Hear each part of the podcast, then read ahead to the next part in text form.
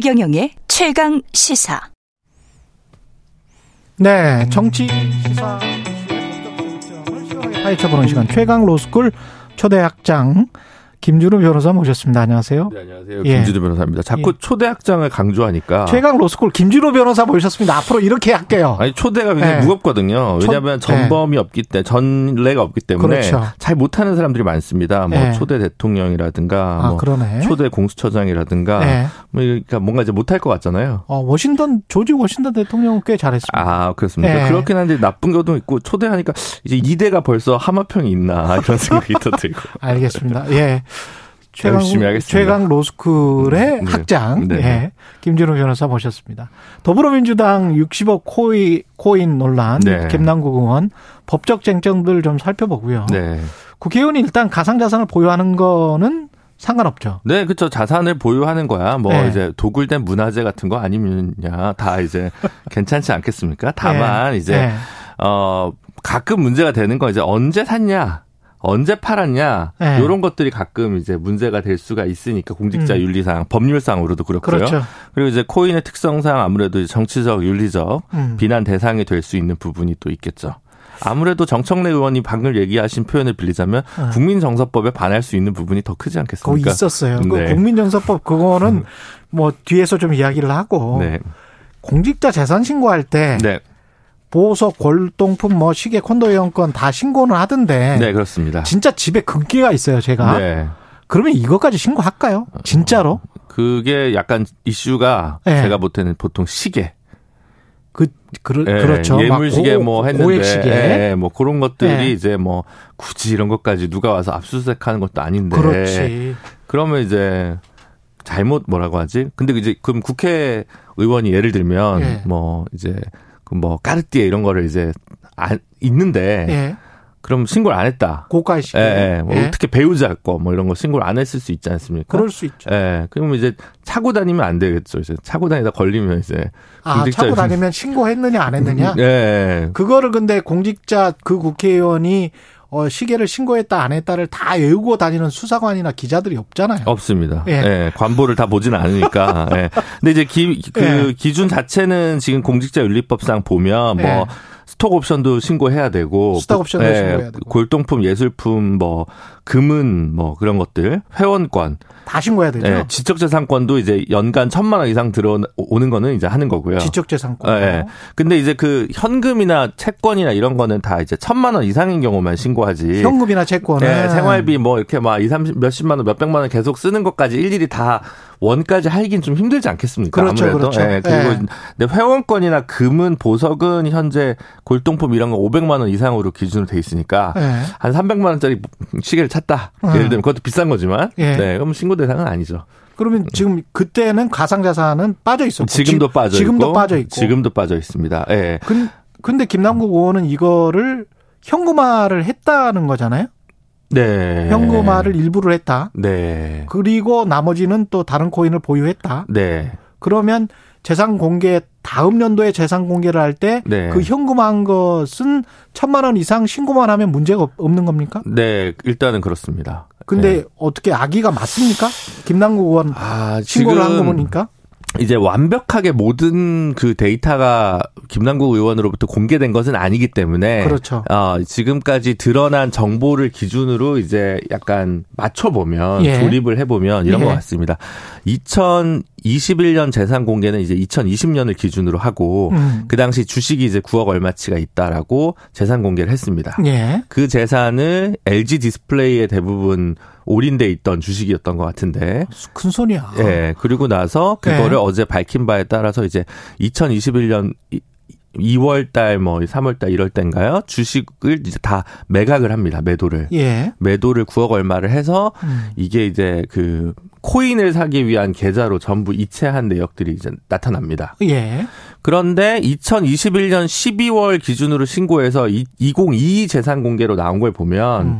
예금이 이제 한 9억 얼마가 늘어요. 예. 그래서 이게 주식 매도 및 어, 급여 저축으로 이제 예금이 늘었다. 음. 그러면 이제 전년도에 주식이 9억 얼마가 이제 신고가 돼 있었는데 예금이 이제 9억 얼마가 늘었으니까 아, LG를 제때 팔아가지고 예. 장이 좋을 때 팔아서 이제 투자의 규제구나. 아. 이게 이제 그 당시에도 이제 많이들 얘기를 했습니다. 김남국 예. 의원에 대해서. 음. 근데 지금 얘기는 9억을 팔아가지고 이제 그 코인에 넣었다는 거잖아요. 그렇죠. 근데 이제 그게 21년 2월, 3월 이럴 때 일이고 21년 12월까지의 기간 동안에 음. 그러면 이제 추측컨대 어 그때 코인을 해서 수익을 보고 음. 그 중에 한 9억 정도를 다시 이제 예금 상태로 하여 음. 재산으로 이제 넣고 그러면 이제 한번 거친 돈이죠. 예. 주식을 매도한 금액은 맞는데 예. 코인을 한번 갔다가 와서 이제 9억 정도를 다시 예금으로 집어 넣어서 거기서 그, 잠깐 또 단타를 했다. 네. 아, 네. 일부는 그 나온 걸 그 지금 액수를 맞춰 보면 그렇다는 네, 거죠. 액수를 네. 맞춰 보면 그렇다는 거고 음. 본인이 440만 원 인출했다고 소명을 했는데 예. 그거는 22년 1월에서 3월 대선 기간 중에 자기가 인출한 게 440만 원이다라고 얘기했거든요. 예. 그 자세히 요심히 보면 21년에 그러면 3월부터 12월 사이에 얼마를 인출했다 안 했다는 얘기가 없습니다. 어. 네. 그러니까 예. 그 부분이 완전 거짓말이라기보다는 음. 안 한 얘기가 있다. 안 한 얘기가 예, 있다. 예, 예. 그렇게 좀 보는 게 맞는 것 같습니다. 그 안 한 이야기는 왜 안 했을까요? 근데? 네, 아무래도 일단은 코인 자체가 재산 공개 신고 대상이 아니니까 네. 1차적으로는 그랬을 것 같고요. 네. 두 번째는 지금 이제 뭐 최고 60억 시세까지 이제 보유했다. 음. 22년 초의 일입니다. 그죠? 음. 그리고 나서 이제 인출했다는 건 그거 이제 매각을 했을 개연성이 큰데 음. 그러면 이제 그를 통해서 얼마의 이익을 얻었느냐를 가지고 이제 좀 뭐 인구에 회자될수록 본인한테 좋을 게 없으니까 예. 현재 갖고 있는 코인은 한 9억치다. 어. 라고 다시 또 밝힌 거죠. 이제 음. 아마 뭐 그 비트코인으로 보이던데 6억 9천 정도는 예. 이제 어제 그 김남국 의원이 공개한 자료에 따르면 그렇습니다. 그래서 그러면 중간에 한 몇억 몇십억 정도를 이익을 받다가 음. 이제 눈물에 손절을 한 것인지 예. 아니면 그 후에도 또 뭐 인출을 했는데 뭔가 있는 건지 아. 그 부분은 아직 정확하게 하지 않지만 예. 김남국 의원의 이 현재까지 제출한 자료에 따르면 일단은 뭐 제가 앞서 얘기했듯이 중간에 한번 거쳤다가 음. 입절을 하고 일부를 예금 현금화해서 재산 공개를 하고 나머지는 그냥 코인에 묻었다가 등락을 반복했던 게 아닌가 싶습니다. 근데 공직자 재산 신고와 관련해서 좀 구멍이 많지 않습니까? 이 가상재산뿐만이 아니고. 가상재산도 이제 구멍이, 네. 일단 가상재산이 일단 기본적인 구멍이고요. 예. 네. 네. 근데 이제 그거는 여러 의원님들이 이제 입법 발의를 지금 해둔 상태입니다. 그렇죠. 그래서 제작진에서 준 이제 그 대본에 따르면 어, 이용우 대본, 대로 하실 필요 없어요. 이용우, 네. 김한규, 유경준 의원 3명 적혀 있는데 네. 민영배 의원이랑 신영대 의원이 그 전에 발의했어요. 아, 그렇군요. 네, 제작진의 예. 무능을 제가 폭로한 건지 저의 성실성을 지금 예. 증명한 건지는 예. 보안에서 오셨습니다. 네, 청취자분들이 판단하실 거라고 믿고 그래서 2020년에 예. 처음 이 법안이 발의됐고요. 아직 잠자고 있는데 음. 이건 뭐 이제 몇달 안에 통과되지 않겠습니까? 이 법안은 이제 코인과 관련된 부분은 그리고 이제 구멍을 얘기하셨는데 예.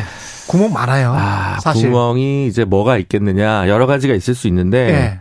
제일 어려운 거는 해외에 돈이 있을 경우에. 아, 그 페이퍼 컴퍼니? 아, 페이퍼 컴퍼니든 아니든. 그것뿐만이 아니고 네. 제가 오랫동안 탐사보도 기자 하는 네. 사람으로서 2000년대 초반까지만 해도 네. 국회의원들 재산 신고할 때 있지 않습니까? 네. 공개를 할 때 관보에 어떻게 나와 있었냐면 몇 동 몇 호까지 찍혀서 나와요. 네. 근데 요즘 그러니까 2000년대 중반 이후에 네.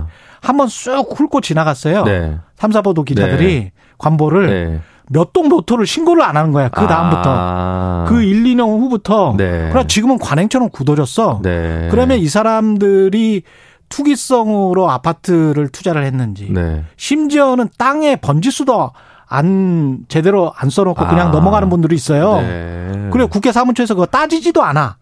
그래 국회 사무처에 물어보니까 아니 국회의원이 그렇게 적어놨는데 우리 어떻게 하냐. 규정도 확실치 않다. 뭐 이런 식으로 지금 넘어가고 있거든요.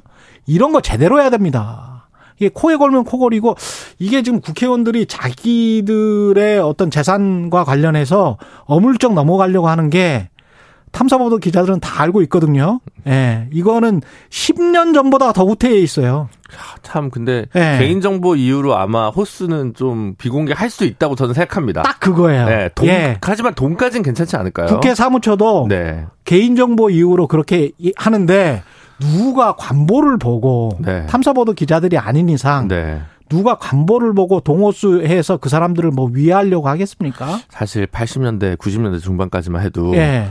업종별 소득세 1위부터 10위까지가 신문에 공개되던 시절이 있었습니다. 그렇죠. 올해는 조용필, 예. 내년에도 조용필.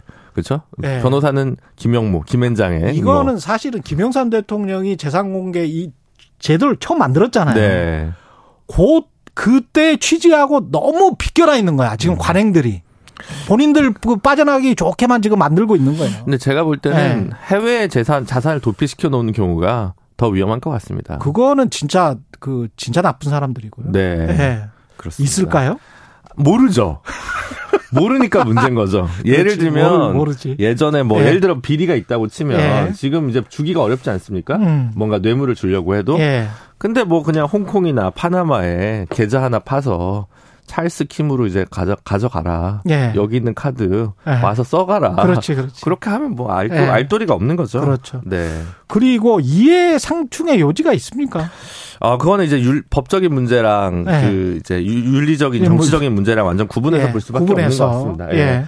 예. 이해충돌 관련해 가지고 이해충돌 방지법이 있죠. 예. 이제 이해충돌 방지법이 있는데 뭔가 심사하거나 평가하거나 음. 뭐 이럴 때는 이제 사전에 자기가 이해관계자라고 신고를 하고 기피 신청을 상대방이 하거나 본인이 회피를 하거나 이런 일들이 이제 당연히 뭐 판사한테도 있고 이제 여러 가지 그런 경우들이 다 있는데 그게 이제 이해충돌 방지법에서 예외로 두고 있는 게 법률 제정 그리고 대통령 제 대통령령의 재정 개정 뭐 이런 거. 예. 요런 거는 지금 그 이해충돌 방지법 5조 3항에서 예외 적용하고 있습니다. 아. 예, 왜냐하면 이거는 다수 당사자, 그러니까 일반인에게 모두에게 적용하는 거기 때문에 아. 특정인에게 특혜를 준다고 보기는 좀 어려우니 법적으로는 그, 예. 이거는 이해 상충이 안 되네요. 그러면 네, 네, 김남국 의원 같은 경우는 그렇습니다. 그래서 예. 법률적으로 이해 상충이 아니다. 그러니까 음. 그러니까 지금 김남국 의원 같은 경우는 어쨌든 김남국 의원 변호사지 않습니까? 그렇죠. 어, 그래서 이제 법률적으로 이 모든 부분에 지금 대응을 하고 있다고 볼수 아. 있고요. 네.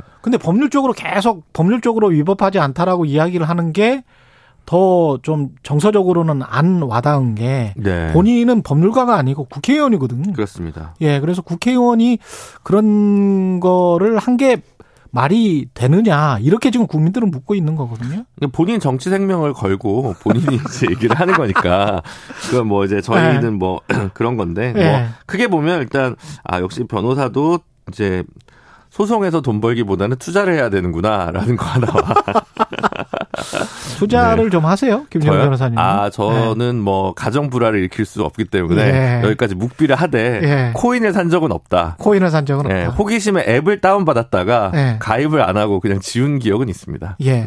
병광선님이 그 종부세 비슷한 아, 질문인데 저는 국토부 관련 현안에서.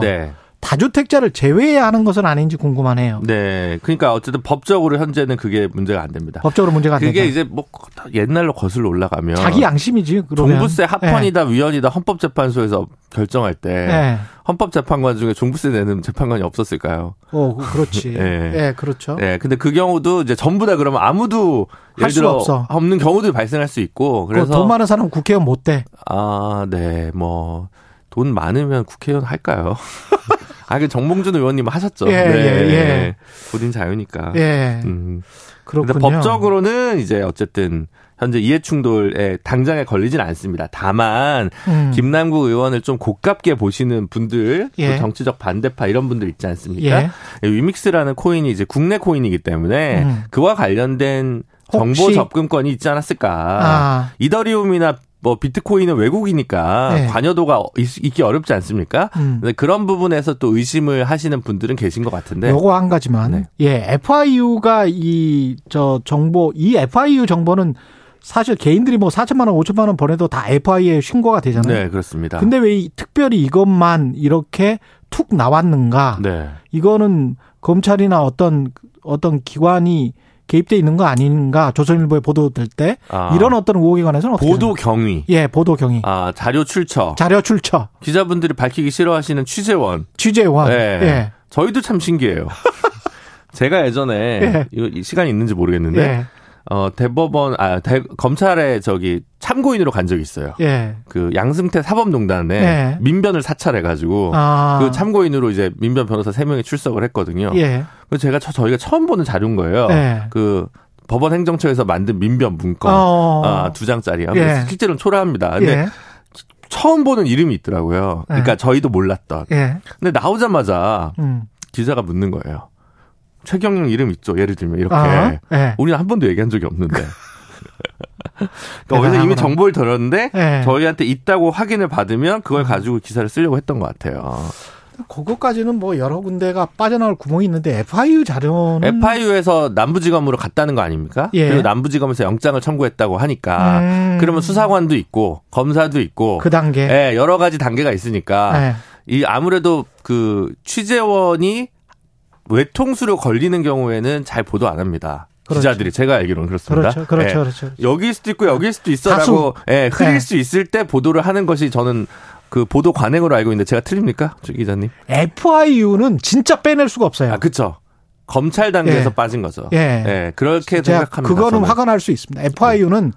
절대 빼낼 수가 없습니다. 하지만 이제 뭐 취재하신 기자들은 압수수색 음. 영장 들어와서 뭐 FIU에서 빼, 그 빼낼 수도 있는 거 아니야? 뭐 이렇게 주장할 수도 있겠지만. 네, 그럴 수도 있고 뭐 네. 법원에 압수수색 영장 들어왔는데 누가 이렇게 슬쩍 본 거 아니야? 이렇게 볼 수도 있을 거고 뭐할 네. 말은 많겠지만 네. 아무도 모르겠죠. 네. 최강 로스쿨 김준우 변호사였습니다. 고맙습니다. 감사합니다. 예.